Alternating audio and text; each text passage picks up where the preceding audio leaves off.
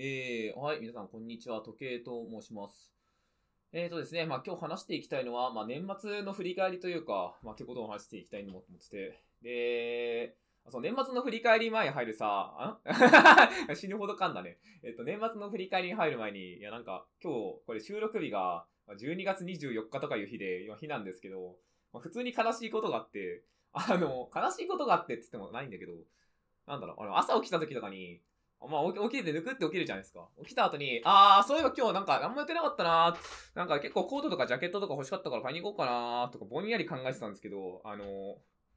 今日予定ないってそういうことやんなんか終わった後に気づいて、いや、あの、な、なんだろう、別に、別に、ただの土日としか思ってなかったけど、なんか急にスンって戻っちゃって。まあまあまあまあまあまあ、まあ、だから何っていうぐらいなんですけど。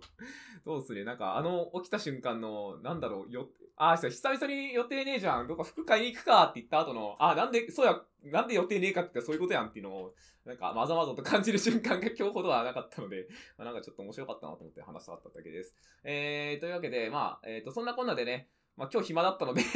今日暇だったので、まあどうしようかなと思って。で、やったら、まあ、割ともう何、2022年ってやつあって1週間で終わるんですよ。えっ、と、24プラス7、31でね。っていう感じなんで、1週間で終わるんで、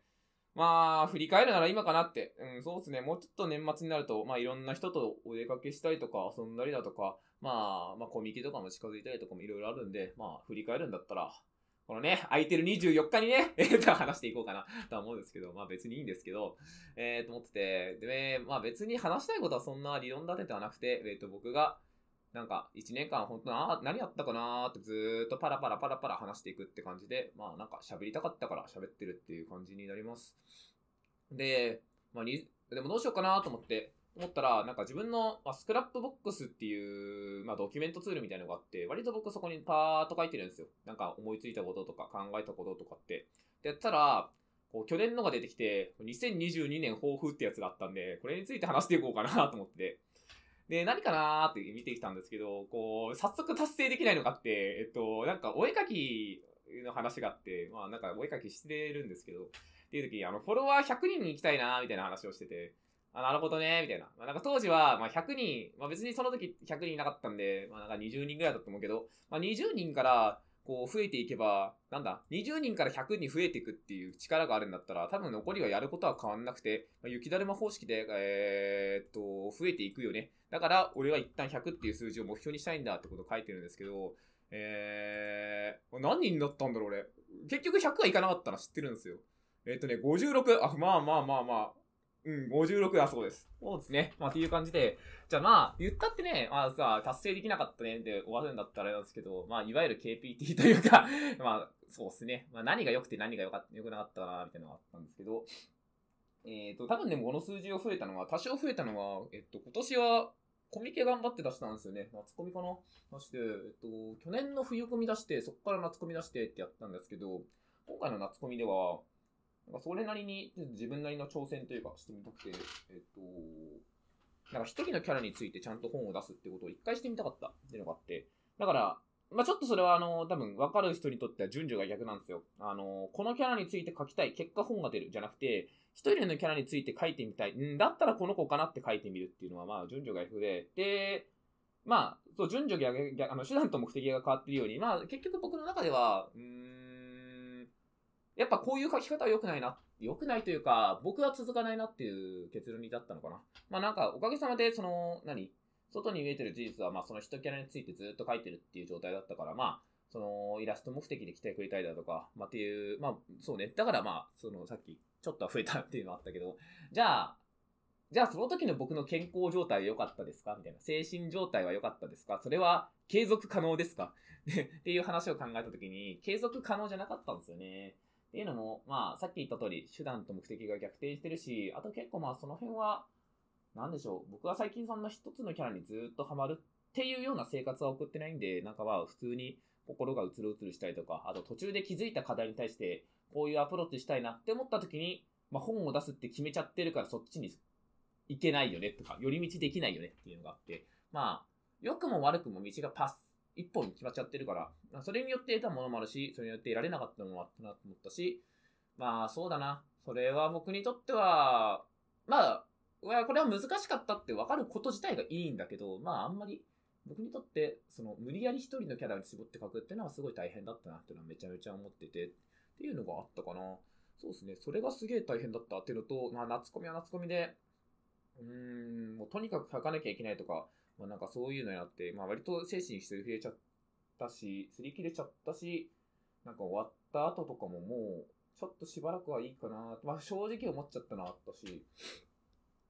あとは、そうだなまあでも、そうね、いずれにせよ、無理やり書くっていう行為はまあ大変なんだよなっていうのがあって、それをまあ、なんでしょう。やっぱ同人誌を書く人ってすげえなっていうのは、まあ、なんですよ。今回ちゃんと書いて思ったことがあって、ここの作業を多分楽しんで書いてるんですよね。まあ別に苦しんで、まあ、あの、一つ一つの点を取ったら苦しんでる人はいそうですけど、締め切りとかでね。けどですけど、まあそれを楽しんで書いてるっていうのは、やっぱ熱量がすげえなって思ってて、だからまあなんかそれの、なんでしょう、まあ事実だけでも僕は真似できてよかったなというか、ああ、なるほどね、こういうマインドなのか。確かにこのマインドだったら継続可能だよなっていうのを学ぶことができたっていうのは、まあすげえよかったなとは思ったし、って感じかな。でもいやまあ逆に僕はなんかちょっとしばらく、どうしようかな、二次創作大変だなっていうか、まああんま一人に、なんだろう、書きたい時に書くっていうのがやっぱ一番だなって思ったので、少なくとも僕は趣味で書いてる人間なんで、っていうのがあって、まあそういうスタンスはすごい一個決まったかなその夏コミに対して。だから何、冬コミが終わってから夏コミに行くって言ったから多分前さ、4ヶ月間ぐらい同じキャラを描くってことだったけど、まあ、それに向き合った結果が、まあそんな感じかな。まあ割と僕に、これは結構まあ僕にとってはまあ良かったことというか 感じかな。逆になんか、あー、そうね。もうちょっとなんか、思い思いのお絵描きをしたいなーっていうのはすごい最近思ってて。まあなんでしょう。ちゃんと自分の自分のために書いてあげたいなというか、っていうのはすごいあって、まあ、自分が好きなものを書くとか、まあ、別に何、もうなんか数字化伸ばすためとか あの誰かに見てもらうとかじゃなくて、まあ別にいいんじゃない？お前が好きだったらオリジナル書いちゃってもとか、まあ別に手癖で書いてもいいんじゃないとか、なんかそういうのを大切にしたいなとめちゃめちゃ思ってて、なんか結構僕は、まあお絵描きを始めた理由とかに、始め方とかにも近いんですけど、まあだいぶがっしりやりすぎちゃったというか、まあ、デジタルで書くってこうしなきゃいけないよね。線、ラフ書いて線画書いて塗らなきゃいけないよね、とか、えっ、と、まあ、出すなら出すでちゃんと成功しなきゃいけないよね、とか、まあ結構そういうのにとらわれてたんですけど、割とそういう呪いからは、まあ、この1年かな、結構とらわ、まあ失敗したりとか、自分の感覚つかんで、ああ、まあこれは無理だなと思ってやめたっていうのは、割とでかかったかな。そうっすね。うん。お絵かきに限らず、やっぱりその精神をめちゃめちゃ学べたなと思ってて。うん。なんか、僕の中での一つ、かっこよさの基準が一個決まったというか、っていうのがあって、なんか例えば、これ友達の話なんだけど、なんかオープンワールドのゲーム、なんかアルセウスですね。あの、1月に出たじゃないですか、アルセウスのゲーム、今年の。あの結構懐かしいんですけど、出た時に、まあ、当時僕は結構あの辺は、まあ、プレイスタイルに悩んでて、えっ、ー、と、まあ自分の別にゲームなんだから自分の思うままにやればいいじゃないかっていう論はあるんだけど、多分、現代人は、これ僕含めてなんですけど、おそらく途中で、あ、そろそろ早くクリアしないとなって言い出すんですよね。それはなんでかっていうと、多分生産的な行動をしてないとか、その引け目があるとかもあるし、まあ、あとは周りがみんな早くクリアしてるからクリアしなきゃと言ってたりとか、っていう何か自分以外の外部のモチベーションに駆られてしまって、まあ、早くクリアするってことはやってしまいがちなや、まあ僕の1月の部分はそんな感じだったんですけど、あの、僕の友人がなんですよ、そういうのに、もう本当に、本当に気にせずに、なんか、あーつって、今ね、このステージなんだけどね、この時点でね、数十時間やったみたいな、ニコニコしながら言ってたりとか、あとは、まあ普通そういう遊び方しないよねみたいな。なんかこう、水にいるポケモンに向かって、波乗りとかも何も覚えてない状態とかで頑張って捕まえようとして、で、出会ったら急に相手50レベルでどうやって捕まえようとか、まあいろいろやってたりとかして。あの姿は僕はすごいめちゃめちゃキラキラして輝いて見えちゃって、なんか、あのー、結局その楽しさって大体が効かないんですよね。そいつにとって一番楽しいことをやった結果だから。けど、なんか、うん、他の早くクリアしようって、なんていうか、なんかしょうもない、しょうもないって言っちゃいけないけど、まあそれだけでしかないんだよな、結局。で、終わったら終わったで、ああ、まあクリアしたよっていう話しかできないんだけど、でも、なんか自分の思い思いに遊んだ方だったら、ああ、あのゲーム面白くて俺はこういう風に遊んでてっていう風に、すごいキラキラした顔で話せるっていうのは、なんか僕はすごい、すごい感動してしまったというか、それが1月に起きたもんだから、なんか、こうやって楽しみたいよな、ゲームって、とか、僕もこういう風にやりたいよな、とか、なんか、そうですね、自分の気持ちを邪魔されずに出すっていうのはすごい楽しそうというか、憧れるなと思ってやってきて、で、ちょうど、あ、そうそう、まあその話で、ついでにちょうど最近ポケモン出たじゃないですか。っていう時に、なんか随分その1年の最初の方で僕はそれ、うわ、これ本当に自分の今までのプレイスタイル早くクリアするとか、なんか生産的なコードやってないとか嫌だなっていうふうに思ったおかげなのか、スカーレット・バイオレットってめちゃめちゃ僕はもう伸び伸びクリアして、なんかもうみんなクリアしたところで知るかバーカって言いながら バーカって言いながら、もう自分で一人でガチャガチャガチャガチャやりながらやって、みたいなことをしましたしね。だから、何、発売日に崖越えもしたりとか、あの、そう、崖越え一人で探して、おい、できたと思って、ツイッター見たら割とみんな普通にやってて、あ、うーん、そっかーみたいな。だんだんまあなんでしょう、あの時のね、あの、ハックできた感はすごい、やっぱオープンワールドならではなんで、まあ、自分でできてよかったなとは思ってるんですけど、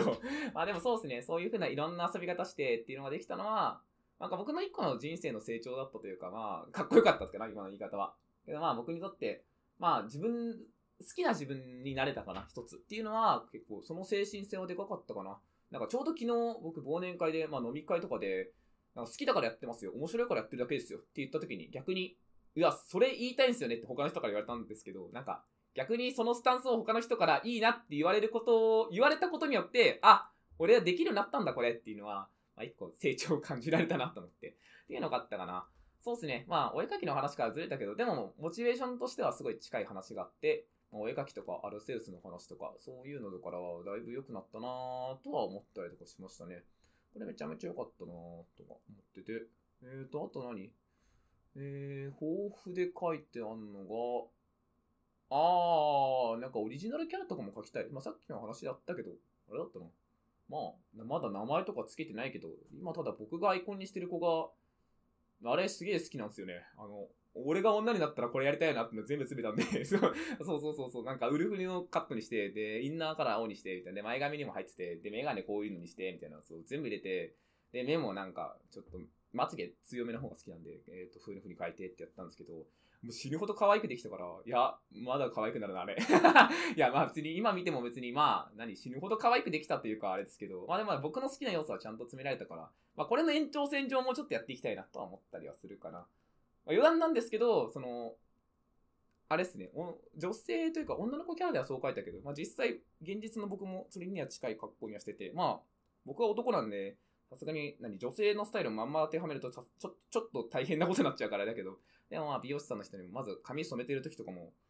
ちょっと男は単発なんでインナーカラーみたいなむずいですけど、まあでもちょっとあれですね、内側というか、髪の下側の方だけ染めるみたいなこととかして、もみあげの方とか、前髪も入れてるかなとか、あとは、後ろの方も、まあ、ある程度、伸びたらちょっとウルフっぽくなるような感じにしてもらって、でそこも後ろに入れてもらって、みたいなやってて、なんかまあこれはすごい髪の色を入れるっていうのでも遊んでたりとかして、あとメガネもそうなんですよ。今の僕のアイコンと全くは、あの僕が今かけてるメガネと全く一緒なんですよね。っていう風に変えられて、っていうのをやったのはすげえ楽しかったなーみたいなことを思ってます。まあもうちょっとこういうのは都度詰めてやっていきたいですねって思ってます。で、えー、っと、で何？他の目的が、ああ、なんか僕は体重を落としたいみたいな抱負を立ててらしくて、1年前に。えっと、63キロにしたいですって言ってて、なんで63キロかっていうと、僕の身長の BMI の22の値が63キロだったからなんですけど、えー、まあ、全然足りてなくて 全然足りてなくて、普通に今何？さっき当たったけど、66キロ ?3 キロ足りねえなって感じで、多分、あの、去年とのディフで言ったら、多分2キロしか入ってない。1年で2キロなんで、半年で1キロなんで、まあ、よくその1キロ落とすには脂肪が7200カロリーなので、みたいなことを思うと、7200割る6は？ってなると、あ、こういう時で、あの、急に頭がバカになって、ああ、そう、1200カロリーくらいか。1200カロリーくらいなんで、えー、なんかそれくらいですね。1ヶ月に1200カロリーくらいしか減らせなかったんだなみたいなことは思っちゃう。多分、でも今しかも脂肪の計算だから、多分筋肉もしてるしとかあるんだけど、まああるかなと思ってて、まだちょっと3キロくらい足りてないなっていうのは、ちょっと大変だなっていうところで。で、まあ、言ってもまあ、ぶっちゃけこっから痩せる必要ってないというか、まあ別に僕健康診断俺だし、今何もないし、えー、何もないというか、その健康被害も何もないし、別にいいんだけど、じゃあなんで痩せたいかっていうと、結局なんか自分に自信を持つためっていうのが最近よく思ってて、なんでしょう、なんか自信を持つってすげえ大変で。まあ、っていう時に、じゃあどうしたら自信を持ちますかっていう時には、まあまあ、一個、自分がやってきたことをこう振り返るっていうのは大切で、ま、だから、まあ、あ、自分はこの事実があるっていうふうに思えることってのが大事なんですよね。だからまあそこで、いや、俺は BMI22 の63、めちゃめちゃ平均で太ってないよって言える。自分で気持ちよくっていうのが大事なんで、まあそういうのやってみたかったなって思ったんですけど、まあ、全然3キロ足りないんですよね。全然3キロ足りないんですよね。この辺についてはね、また精進したいか、また来年の夏にしたいなと思ってます。あとは、えー、っと、あ、そう、今まではなんか、あのー、達成できなかったことどっかだったんですけど、一回達成でき、達成できた場所があって、僕がなんかポケモンカードってやつやってるんですよ。ポケモンカードやってて、まあ去年は結局、なんだろう、まあシティリーグっていう、まあちょっと大きめの大会、えっ、ー、と、店舗大会？どどういうんだろう？地区大会ほどでもないな。えー、あ、でもまあ30人から60人くらいの規模っすよ。まあ、っていうところのシティリーグっていう大会で、まあいつも毎回僕は頑張っても9位とかかな。だいたい5歳、5戦くらいやって3、2とか。まあ、勝ち越しはできるけど、くらいで止まってたんですけど、じゃあ今年どうだったかっていう時に、えっと、シティは結局そんな勝ち越せなかったんだよな。なんか、まあ、ベスト8に前ずつ、まあ、また9位やったんですけど、CL 横浜っていうめっちゃ大きな大会が9月にあって、それがなんか3000人、4000人ぐらいの規模だったんですけど、だいぶいいとこまで行って、ベスト32まで行って いや、そう、僕もびっくりしちゃって、なんか当日、いやーこれ、どうかなーみたいな。まあまあまあ、やるだけやるかって言ったら、死ぬほど勝っちゃって まあ、う、う、うんですね。うんですね。まあ、まあ、う、うんも味方にしたっていう言い方もできるんですけど。まあ、っていう時にやって、だから、そういう意味じゃ、ポケカはすごい、達成できた、できすぎちゃったかなっていうのはあって。でもまあ、なんでしょう。ポケカでその結果を出したっていうのは、さっきの自信の話にもつながるんですけど、なんか結構僕の中での価値観が根付いてて、うんと、なんでしょう。僕、あ、僕のやり方ってこれでいいんだっていうのはハマったというか、なんだろうな。あの、僕はあんまり、どんなゲームでも、対戦ゲームとかでも、あの、めっちゃ強いキャラとかってあんま使わないんですよ。うん、なんかこれみんなに伝わる、伝え、例えわかるかなと思ってもわかんないんだよな。だから、まあもうポケカの話をまんま続けちゃうんだけど、9月の時点でめちゃめちゃ強かったって言われたのが、まあ、パルキアとかフュージョンとかっていう話なんだけど、まああの辺みんな目立ったんじゃないかな。で、ロストヤミラミは、いや、違う違う、その時はヤミラミはまだ認知されてなかったんで、まあ、ロスト系のバレットかなまだ、えー、普通にウウとかで殴っていくくらいの あが、ウウとか、まあ、ライポもいたかないたかなまあ、くらいな感じの時とかにやってきて、結局僕はその時キュレムで出たんですけど、まあ、当時は別になんだろう、キュレムは、まあ、それなりに多分、初見殺しできるだろうとか、いろんな要素で持ってったんですけど、まあ、それがうまくはまったりとかしてってかあったんですけど、まあ、それがちゃんと勝てたっていうのはすげえ大事で、で、なんでそれが勝ったのが大事かっていうと、うん、一つは、これくらいするとこんくらい勝てちゃうんだっていう、えっ、ー、と、ライン。で、もう一つはさっきの自信の話にもつなんですけど、結構ポケカでもこれは自信の話はだいぶメソッドとしてあったなってのがあって。で、一つの、一つ目のこれくらいやるといいんだっていうのは、まあ、結局、勝つっていうのは、あの、運ゲーなんですよ。これいろんな人に怒られるんですけど、でもまあカードゲームである以上、やっぱ運営ってまあまあ絡んでくる話で、例えば、何？初手で、じゃあ何も出すものがないですかとか、詰まっちゃいました。一旦目で終わっちゃいましたっていう試合が続いたら、まあ、どんな強いでできても負けちゃうんですよね。っていうのがあるように、まあ、運は必要なんですけど、だから私、結局僕も何、20位、あの、32位以内って言ったけど、ぶっちゃけ向こうが事故ったから勝ったって試合何試合があるんですよ。本当に、え、お前そこで止まるの？みたいな。ああ、じゃあ勝てるよね。はい。つって、勝った試合とかあるんですけど、まあそういうのに救われたなっていうのも何個あるんですけど、ただまあ、そうだね。あのー、それをちゃんと飲み込めるっていうのがすごい大事で、えっ、と、僕なんか、ちょっとポケカーじゃないんですけど、デュエルマスターズのめちゃめちゃ活動してるツバイランスさんって人が好きで、ツバイランスさんがなんか昔ブログで書いてあったのが、なんか、自信なき勝利は偶然であるが、自信に満ちた勝利は必然であるみたいなことを言ってて、まあその、勝った時に自信なかった時の、勝っちゃった時は、なんか運が良かったな、まあ、できたね、ってやなんだけど、でも、俺は今日勝てるなっていう気持ちできたら、それはもう、勝つために来てるんで、別に勝ったところで、よし、まあ、こんだけやってきたからってちゃんと言えるっていうのはすげえ大事で、まあ、勝つべくして勝ったんだよねっていうのは言えるのは、えー、っと、まあ、それが自信であるっていうし、じゃあその自信を持つためには結局、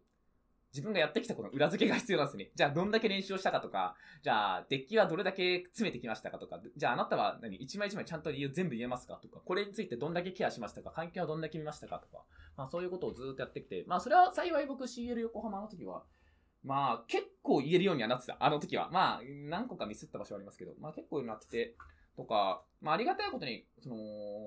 うちの職場は結構ポケカ好きな人が多くて、まあ、よく上司とかとやったりするんですけど、あの、あの、退勤書あった後とかに急にあと5時間くらいずっとポケカやって帰るみたいなことは何日からしてもらったりとかして、まあ、それのおかげで、じゃあ、この環境ではこうだよね、とかみんなで話しながらっていうのをやってきて、まあ、そのおかげで勝つことができたんですけど、ただ、まあ、それくらいやると、勝つことはできるんだなっていうことは分かった。その、運ゲーのラインまで持ち込めるんだなってことは分かって、まあなんか、そうなんだっていう一個の、なんでしょう、一つの道に対して、こんだけ詰めると、これくらいの結果が出ることが、出せることがあるんだってことが分かった。っていうのは結構僕の中で大事で、えー、大事にしててっていう感じかな。ただ逆に勝ち続けることはやっぱり頭がおかしいなっていうのは思ってて、あの結構やっぱさっき言った通り、仕事終わった後5時間ポケがやるってバカなんですよ。あの当たり前なんですけど、あのずーっとやってたんですよ。まあ、あれはだから楽しいからやってたし、まあ、まあ大会も近かったからっていう強制力があってやってたけど、じゃあ、例えば想像した時に、じゃあポケカのプロがいますっていう時に、ポケカのプロの人が勝ち続けなきゃいけない。いつもいい成績を出さなきゃいけないって時に、あれが無理やりやれって言われたら俺できないなって思っちゃって かなっていうのがあって、まあ逆に僕はから勝ち続けることはできないなと思ったし、まあポケカに対してもやっぱり趣味で楽しいくらい止まるなっていうのが分かったっていうのは、まあある種面白かったかな。うん。でもやっぱこういうのはなんか、一回上位の卓に行くっていう経験がないと言い切れなかったことだったから、まあ、良かったなと思うし、あとは一回その結果を残したことによって、ああ、こういう心構えは正しいんだ。これはトゥルーなんだ。逆にこれは違うんだっていう自分の中での判断基準が、まあ、できたっていうのは大事だったかな。あの感覚になると勝てるんだっていう一個の経験があると、なんでしょう。まあ、他の分野に行っても、それは応用できることとか何個かあったりするし、っていうのがあって。あるから、それはすげえ良かったなーとか思ったかな。結局、地震の話まで繋げちゃったな。まあ、そうですね。っていうのがあって、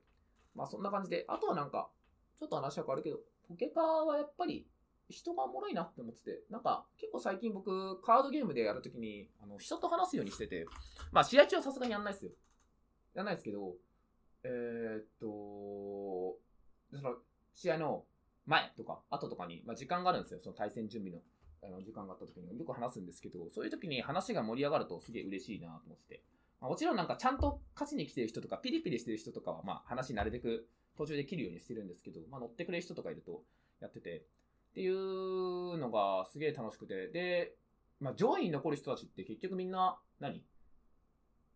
めちゃめちゃ詰めてる人というか、すっげえ怖い人ばっかなんだろうなって思ってたんですけど、なんかポケカに限ったら意外とそうではなくて、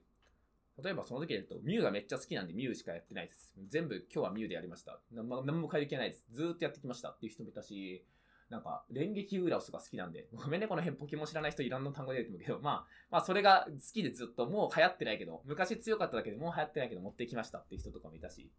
なんか結構すごい、みんな、おのおのポケモンが好きな人たちが普通にやってきてるなっていうのが印象がすごい良くて、なんかポケモンはそれがいいなって思っているというか、逆に言えば、その、勝ち続けることさえしなければ、そのスタンスで遊んでてもいいんだなってみたいな。まあ、よくね、ランキングとかにね、踊らされる人とかは、別にあの、バカにするわけないんだけど、あ、ランキングとかにすごい囚われちゃう人とかは、なんかそういう心忘れちゃうと思うんだけど、僕はそっちの心のが僕はまあ好きで。なんで、まあ、なんでしょう。その、勝つことと、好きだからやるっていうのは同居していいんだなってのはめちゃめちゃ気づけてよかったことかな。うん。まあ、ずっとポケカを大にしてるけど、多分これって他のことでも言えて、あのーまあ自分なりのこだわりがあるやつってやっぱ僕はかっこいいと思うから、まあそれで勝てるってのはすごいと思うし、まあとは、なんでしょう。まあこれは僕の持論なんですけど、あのー、これが強いよねって言われて後から追っていくだけの人は基本的に勝てないと思ってるっていうか、まあ結局それは今言ったように後から追ってるから。っていうに対して、まあなんか、強いから使うっていうのはまあもちろん正しいんだけど、一方で何か他に新しい強さを探せる人って、まあその、今強いとは少し外れたところでやってる人なんだよな、とも思っていて、まあ、僕はそっちにはなりたいよな、とか思ったりはして、まあそんなことは活動できたかな。割とだから、なんでしょう、ポケカは、まあ、事実だけ言えば別に勝ったっていうのだけあるんだけど、そういう対戦に挑むまでの準備だったりとか、自信の持ち方とか、メンタルの持ち方とか、まあ、どういう風に攻めると勝てるかっていうアプローチの仕方はすごいポケカでそこでガッとハマって、なんかそうね、CL 勝ってからの方と、から以降、ポケカとは全然関係ない趣味とかでも、ああ、これってポケカのあれでしょとか言う、なんか言うようになっちゃったというか、なんかそういう目線が増えて、まあすげえ、なんでしょう、自分の思考に落ち着いたというか、まあ、一個の、ちゃんと根付いた血肉となったなと思ってて、まあ、まあ TCG から学ぶこともやっぱあるなっていうのはすごい、まあ、僕はやっぱね、いろんな遊んでるものから学ぶものが好きなんで、まあ、そういうのもあったなと思って、だからポケカ出せてよかったなそういう結果出てなっていうのは、すげえ思ったことかなって感じですね。えー、趣味というか、2020年でやったこととかは、20年 ?22 年でやったことはそんな感じかな？あとはもうやってったこと他あったかなとか考えるけど、あまあ、富士山登ったな。富士山登ったりとか、山梨の旅行行ったりとかしたな。っていう時に。まあ、人とすごい今回、今年は旅行するようにしたというか、人とよく遊ぶようにしたっていうのを結構意識的にこの1年でやってて、特にここ半年かな。うん、そうね。ちょっと1月から6月の間とかはすごい消極的だったというか、あんまりまあ、うん、そうだねって感じだったけど、まあなんかすごい僕の会社の先輩にめちゃめちゃ人とつながるというか、人との縁を作ることに対してめちゃめちゃ価値観を重く置いてる人がいるんだけど、なんかその人の影響を受けたのか、結構そうですね、僕もなんか近い考え方をするのって、あのー、ずっと縁を続けるためにはどうしようとか、この人にちゃんと好きって伝えるためにはどうしよう。あの、その好きってのは別に、あれよ、あの、異性とか限らずに、まあ要は今後あなたとあの関わりを持っていきたいですよ、人とのつながりを持っていきたいですよっていう伝えるためにはどうするかとか、まあそういうことを考えなって、とか考えていくと、なんかめっちゃ人と遊べようになったなとか、あと、そうなんですね、今年明らかに新しい人と遊べようになったし、あの、既存の友達とも、うん、仲良くなったなって実感がありますね。うん、すごい思う。だから、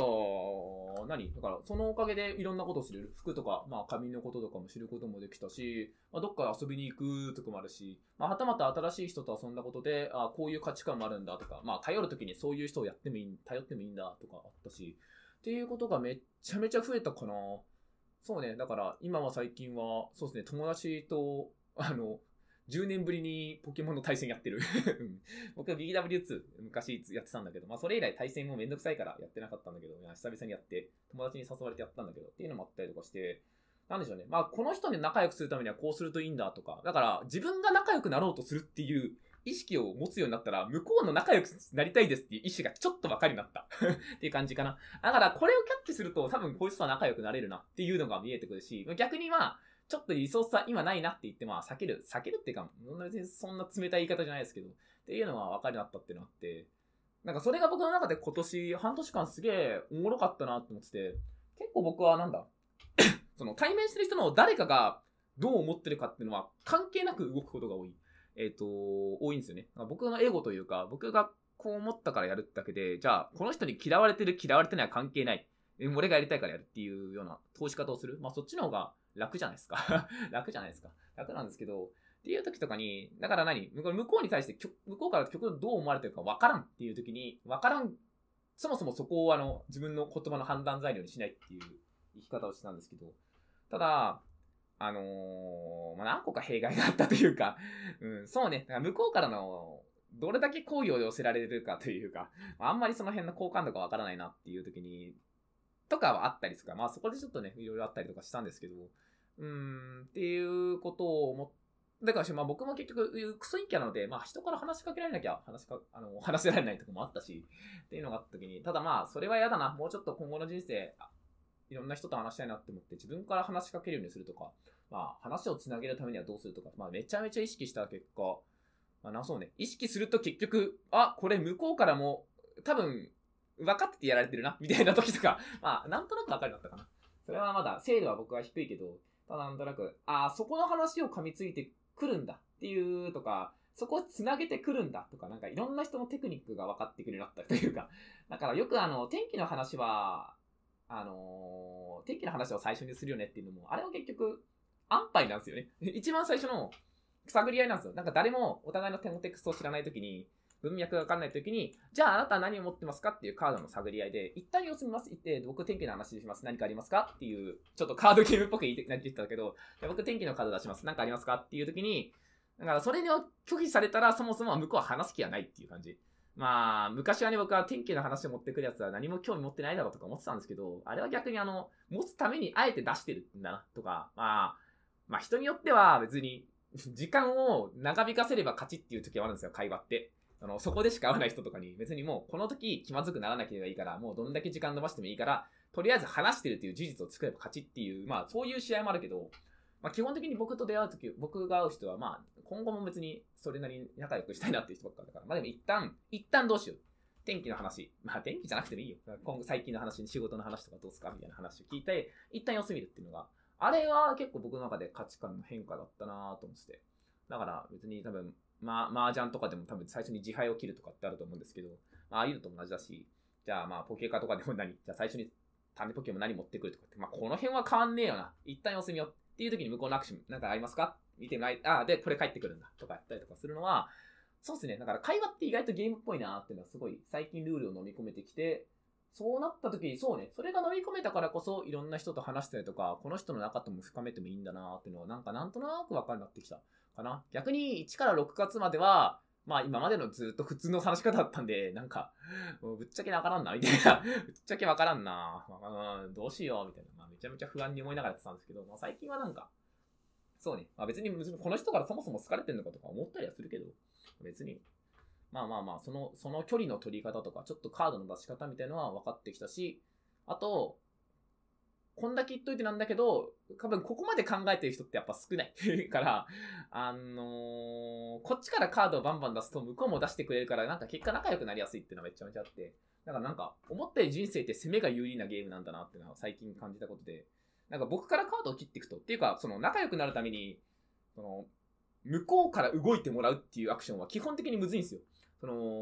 これ僕、梅原の動画が好きで、ジャクソに打たずにサマス打てっていうやつがあるんですけど、あの、それはあの、人間関係なしでゲームの話じゃなくて。なんだけど、あの、向こうに動いてもらうために、こっちがちょっとずつ、この、カーブとかで出しながら、ちょっとずつ、動いてくんないかな動いてくんないかなみたいな、ちょっとずつ、なんか、しょうもない手とかでやるよりは、あのさっさと動いて、こっちからあの、殴りに行けっていう話があって。で、っていうのも、なんかこれ面白いなと思ってたのが、あの、向こうから動いてもらうっていうのは、結局、こっちに判断材料がないんですよね。その、自分の試行錯誤ができないんですよ。なんか、ブラックボックステストと同じで、こういう言葉を投げたら、こういう反応が返ってきた。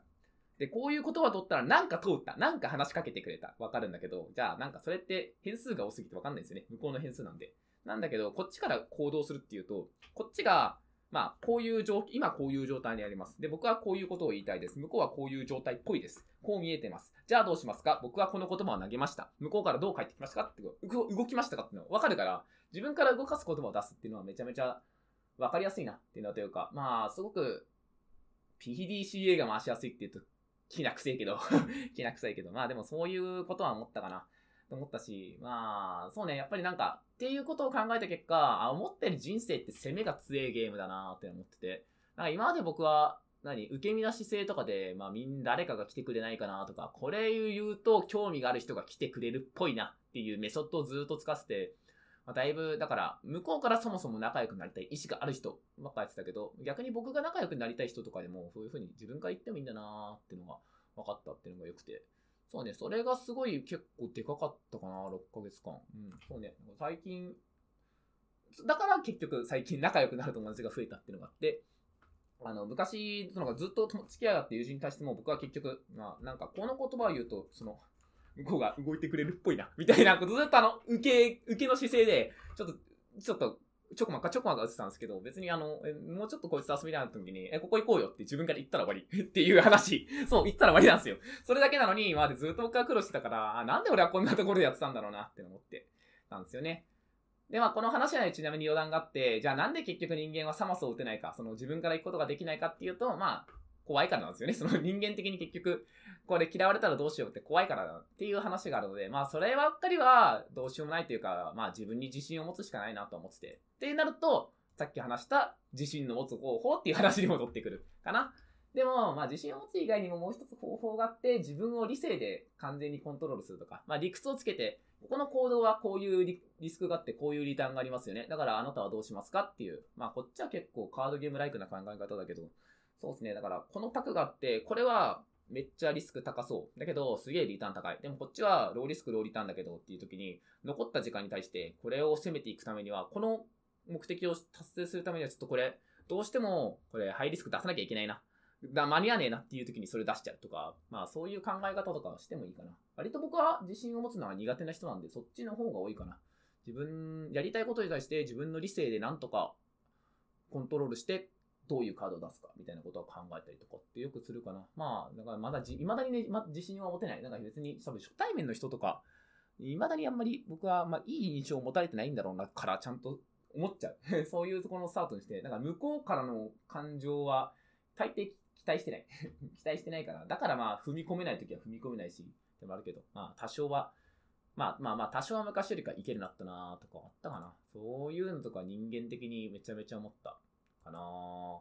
まあ、あとは仲良くなるついでで言うと、ちゃんとあの、コミュニティを作ろうねっていう話はまあめちゃめちゃ考えてて、なんか今年、俺も明るい人に明るいシリーズなんですけど、まあよく僕あの、大学卒業した後の、ま、研究室のメンバーとかと、まあ、ずっとなんかまあ縁をつなぐようにしてるんですよ。昔で言うと、その終わった後のコミュニティの場所を作ったりとか、まあ Slack かな？僕の場合は。僕の場合は Slack で作ってて、まあみんなで話し合って、みたいなことやってたんですけど、でも今年があの、 Slack のちょっと仕様が変わって、フリープランだとあの、90件までしか、90件じゃないな。90日か。90日しかメッセージが取得できなくなっちゃったよねっていう時に、あの、どうしようかなと思って。結構これ難しくて、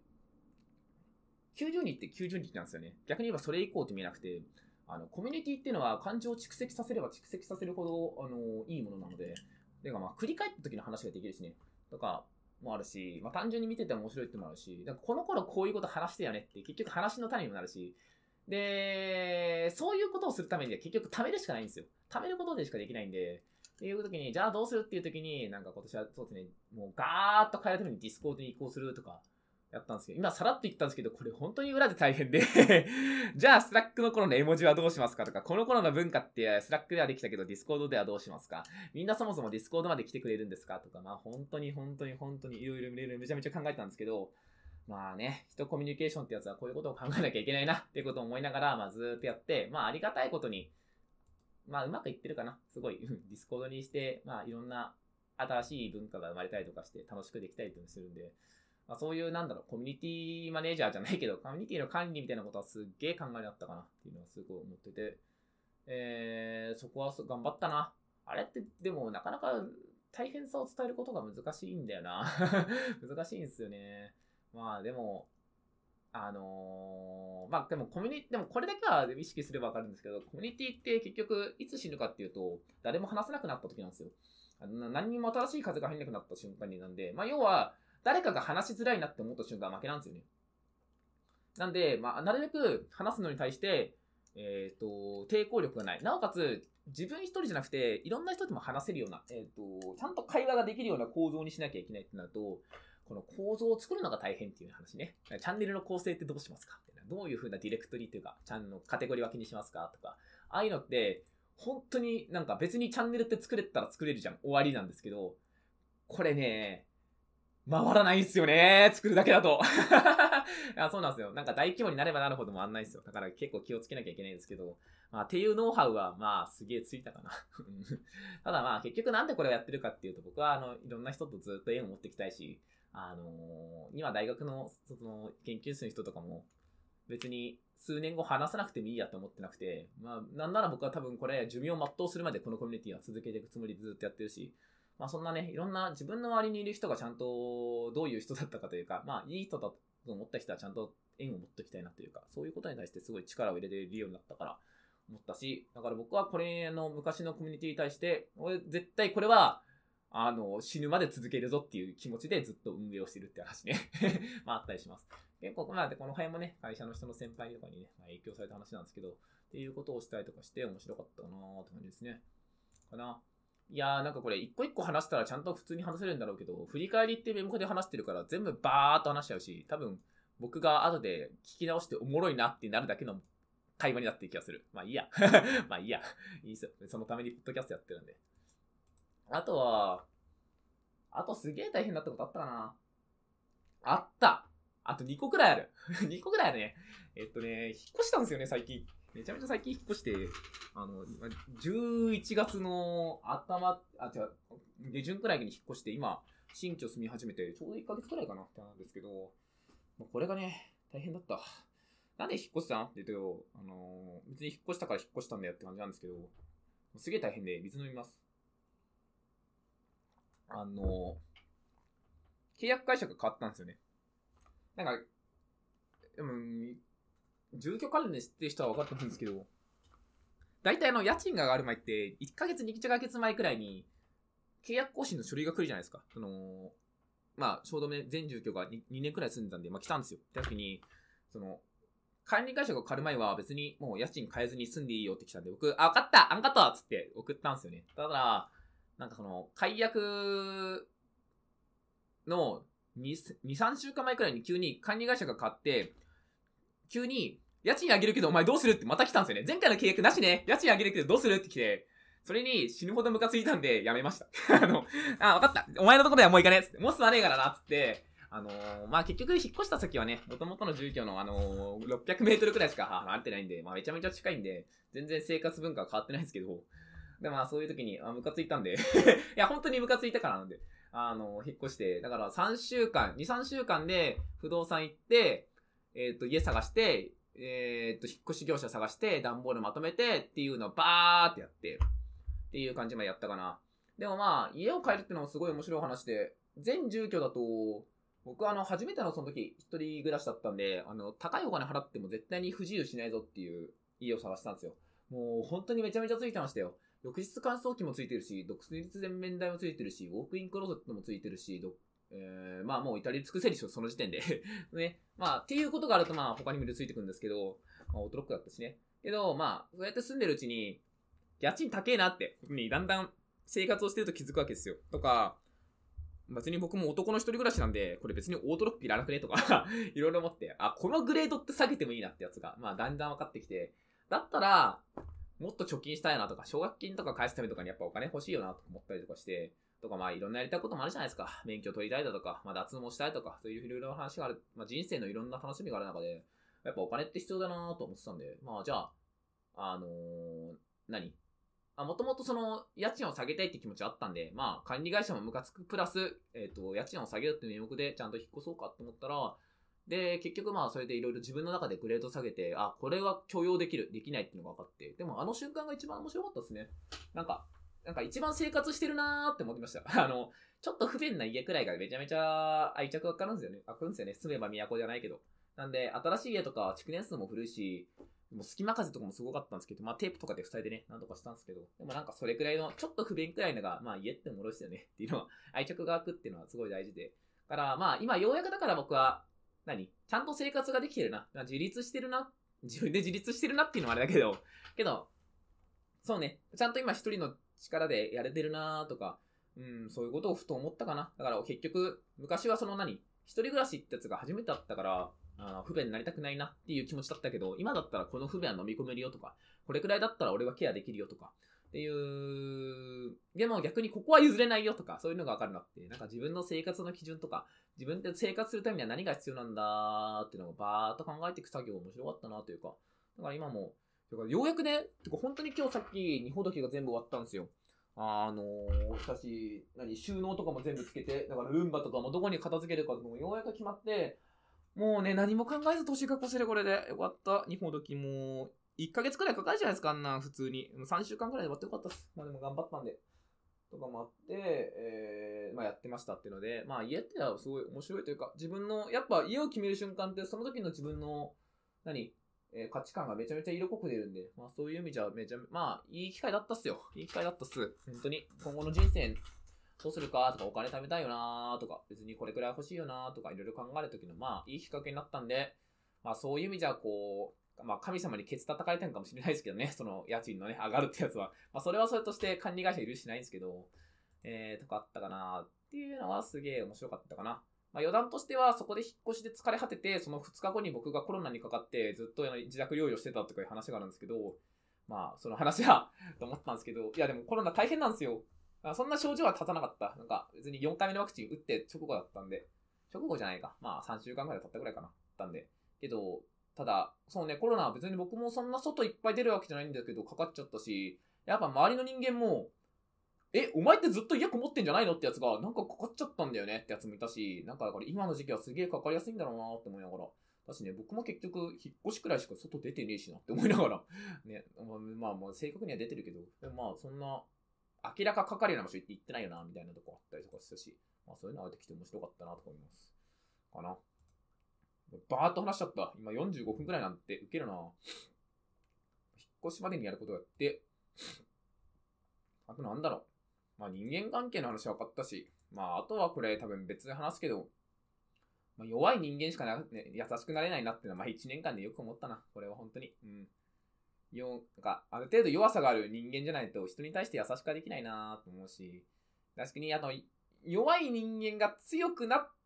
てからじゃないとしかも優しくなれないね。弱い人間が弱いままだと、多分自分のことで手一杯なんですよ。なんだけど、そこがなんとか、どうにかしてうまいことになった後は、まあ人に優しくなれるなと思って。これ、ちょっとだけポケモンのネタバレになっちゃうんで、まあもしかしたら控えてほしいって人は控えてほしい、くればいいと思うんですけど、あの、エリアへゼロ行った時の話ですね。えっ、ー、と、まあここからちょっと飛ばすぎだと飛ばしてください。まあエリアゼロ行った時の話で、まあなんかコライドンとネモとボタンの話とかで、まあ、あの、コライドンに寄り添えるのはボタンであって、ネモの言葉はちょっと強いんだよなっていうあの感じね。そうそうそう。なんかコライドンのちょっとその弱い気持ちに寄り添えるのは、その、いろいろ経緯があったボタン、まあ、いじめられてた経緯があったボタンでしか寄り添えなかったしっていう描き方とかやっぱ、僕はあれめちゃめちゃ好きだったんですよね。やっぱり、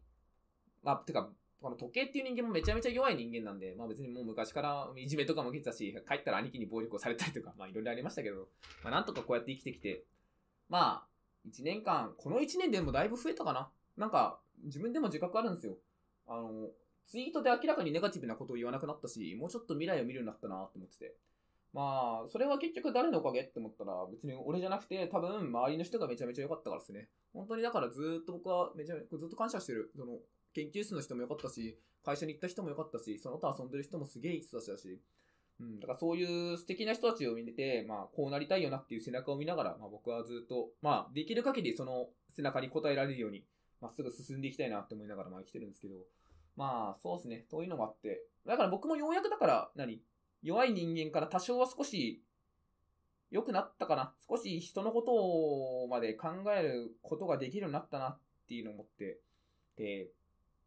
明確にここ1年で思ったのが、昔は、もうなんか、隣人を愛せとか知らんよとか思って、なんなら俺を早く助けてくれよってずっと思ってたんですけど、最近はなんか別にもう自分の機嫌はちゃんと自分で取れるようになったというか、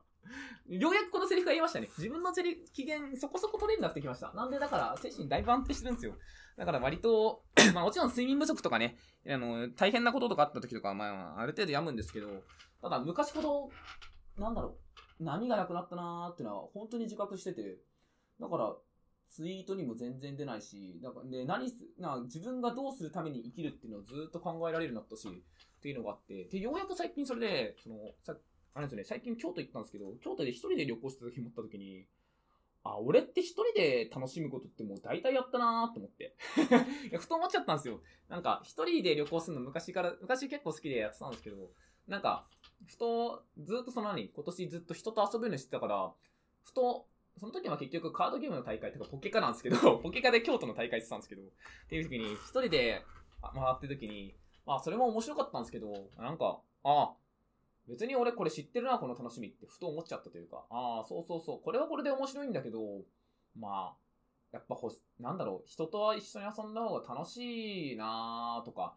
なんか一人で楽しむ限界ってあったよな。そういえば、これが限界だったな、一人で、一人ってってみたいな瞬間があって。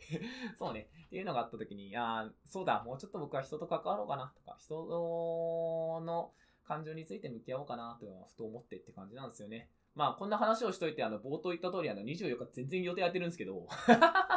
まあまあ、そうっすね。そっちの問題はそっちの問題でまたなんとかしたいとは思います。全然関係ないんだけど、昨日久々に会った先輩とかに、あの、まあ、飲み会あったんですけど 久々に会った先輩に、で、時計くんは彼女ができたんですか？どうなんですか？って言われた瞬間、あの、涙を泣きそうになりましたね。なんか、下手に両親に聞かれるより、仲良かった先輩に久々に聞かれた方がダメージくるんだなってで、どうなんですか？時計くんは？って言われた瞬間、あ、えーっとーつって何も答えれなかったってなんですけど、まあ、それはそれでそうですね。まあ僕という人生の向き合い方もまた考えていかなきゃいけないなと思うんですけど、まあ、ちょっと22年ではそこまでは思い至らなかったかな。だってようやく何？いろんな負債を返して、ようやく周りの人と普通に遊ぶために、自分の友達と仲良くなるためのメソッドが分かったというか、ああ、こうするといいんだな、こういう風に人と関わっていけばいいんだなってようやく分かった段階なんで、まあ、そこから先の話なんてね、まだ分かりやしないですよ そうなんですよ。まあ、僕はできることは、まあ僕なりに人間に対してこういうことをしてあげたいとか、こういうことをしてあげるといいよねとか、まあそういうことを思いついたのをやるだけですかね。まあ素直な、まあ僕なりの誠意と真心を込めたような回答をするっていうのはまあ一番大事にしたくてっていう感じかな。なんかまあずる賢いやり方というよりか、まあ、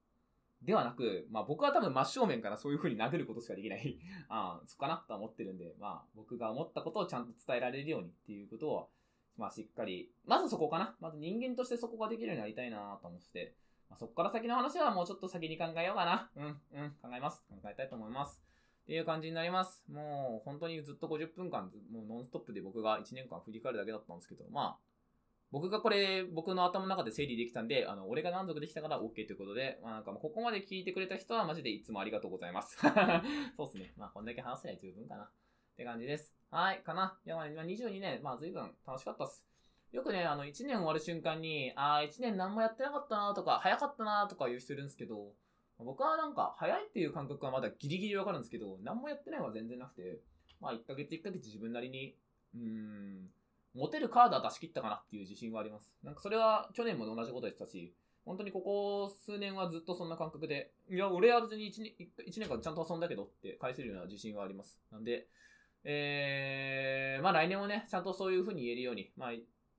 まあそれが自分の目標にまで到達できるかはともかく、まあ1ヶ月間自分の出せるカードは全部出し切ってよ。自分の遊ぶんだったらここまでやるし、えっ、ー、と、ちゃんと学習するんだったら学習するんだよね、やったよっていうのは、まあ言い切れるまでややってあのやれてるように頑張っていきたいと思います。あ、思い出したわ。今年色彩検定2級取ったわ。あ、まあいいや、この話別に取っただけだから。まあそんな感じでやってました。まあ、やってね、っていう感じで、まあ少しね、まあ、僕も僕で、まあ、お絵描きというか少しデザインの本を勉強してみたいなとか思って色彩検定取ったんですけど、えっ、ー、と、まあ、この、まあ、23年をね、ちょっとこっちの方面に力入れない、入れたいなと思いながら、残りあと1週間のね、2022年を楽しみながら生きていきたいと思います。じゃあ、えー、50分超えてなんかなりまし長くなりましたが、この辺で終了したいと思います。えっ、ー、と、ここから僕は、えっ、ー、と、リュウジの YouTube に上げてる、えー、チキンのレシピを見て、ローストチキンを作って、うめえなーって言って、えー、一人でね 一人でね、いたいと思います。いや、多分友達で後で多分スプラトゥーンかポケモンやってるんですけど、そんな感じかな。やっていきたいと思います。あとは粛々と一人でケーキを食べます。というわけで、ことで、この辺に終わりにしたいと思います。えっと、一応マシュマロ置いとくんで、まあ、聞いてる人がいれば聞いていただければ幸いです。というわけで、じゃあこの辺で終わりにしましょう。じゃあねバイバーイ。